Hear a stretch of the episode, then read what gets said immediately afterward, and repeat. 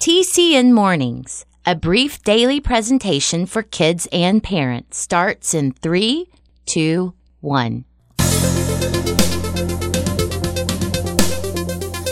choice is yours, so choose with care. Hi there, I'm Jim Lord, To help or hurt, to keep or share. And we're on now. You'll find the world's not always fair. You know that's the truth. But kindness is the answer. Right here on TCN Mornings and Everywhere. Good morning, everybody. It's a Monday. It's the 25th day of July. Today is National Hot Fudge Sundae Day. Oh, yeah, National Hot Fudge Sundae Day. Well, there are a very few things that can equal the enjoyment a hot fudge sundae can provide, and even fewer things that can top it. But did you ever wonder who made the first ice cream sundae? And what was the topping? Was it hot fudge or something else?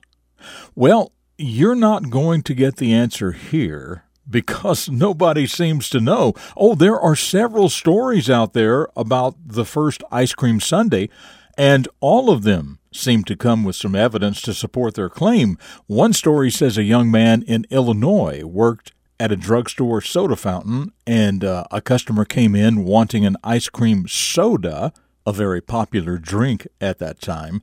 But Illinois law said you couldn't sell sodas on Sunday.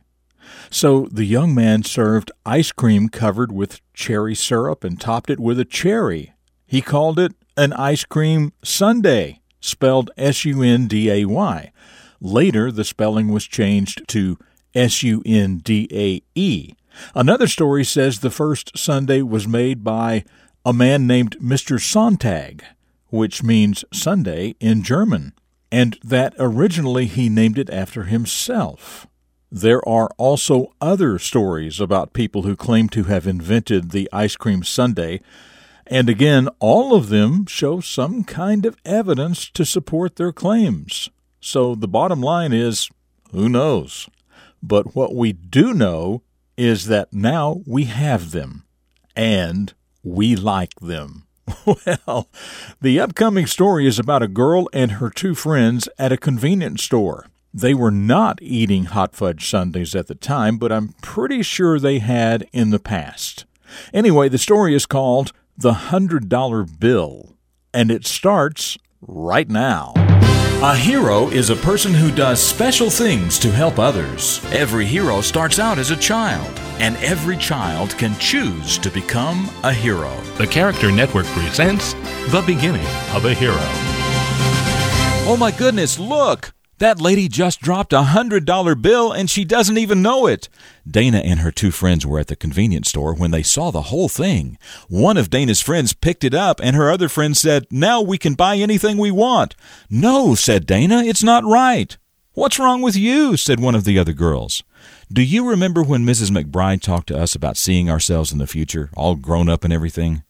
Mrs. McBride was the school principal, and she was always talking about personal vision. What kind of person do you want to be when you're an adult? Do you want to be a person who is respected, who has integrity, who is responsible? She would say that and a lot more too. Dana told her friends, When I'm 30, I don't want to look back and realize that I was a thief. Well, the other girls didn't really have a response for that. Not anything that sounded intelligent, anyway.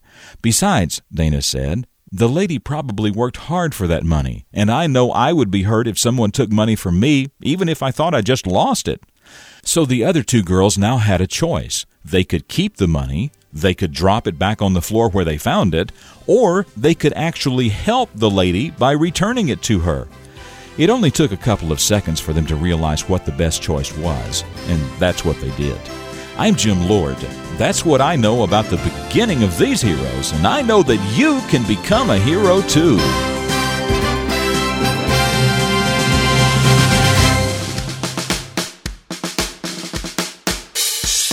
Yeah, the $100 bill. So if you were with your friends who wanted to take money that someone else had dropped, would you have the courage to tell your friends to do the right thing and return it?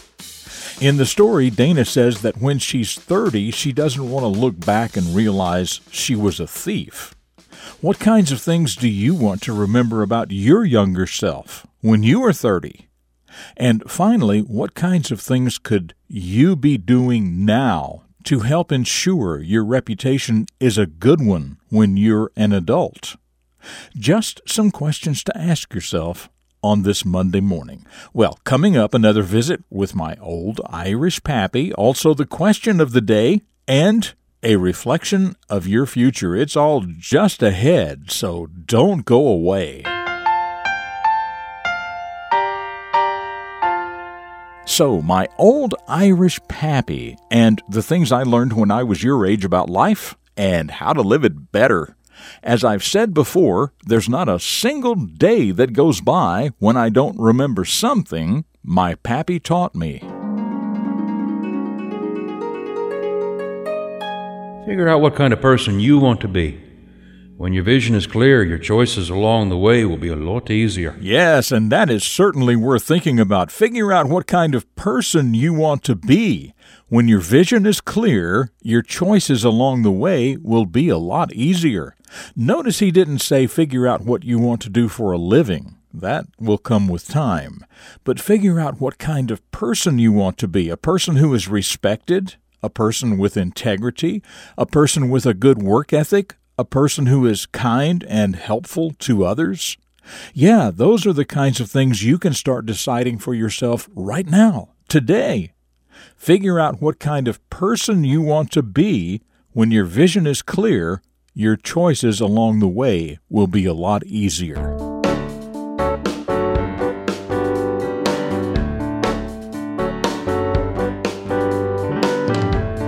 Well, here we go on this Monday morning with the question of the day. Okay, let's go back to what we were just talking about. What kind of person you want to be.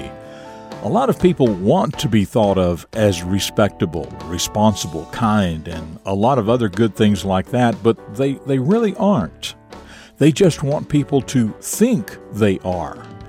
Or they want others to think they strongly believe something when they really honestly don't. Not really. So they say things and do things in an effort to create the illusion that they do. And there is a term for this kind of behavior. So that's your question. What is the term that means to say and do things to make others think you are what you indicate you are, but you're really not? And by the way, some people do this and don't even realize they're doing it.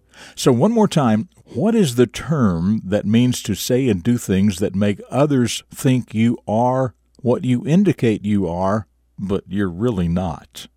If you know, email your answer to myanswer at tcnmornings.com. Tell us your first name, your city and state, and of course your answer.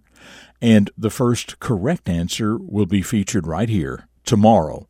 That email address again is myanswer at tcnmornings.com. Now, about last Friday's question, you remember we talked about the Pied Piper of Hamelin, and uh, it was about something that happened hundreds of years ago in Hamelin, Germany. So, your question was, where is Hamelin, Germany? Well, Riley from Huntsville, Alabama said Hamelin is just about in the middle of the northern half of Germany, pretty much straight south, about 200 kilometers from Hamburg, which is right in the middle of the extreme north part of Germany, just south of Denmark. So there you go, and thank you, Riley, for that. And by the way, 200 kilometers, or kilometers, as they say in Germany, 200 kilometers is about 125 miles.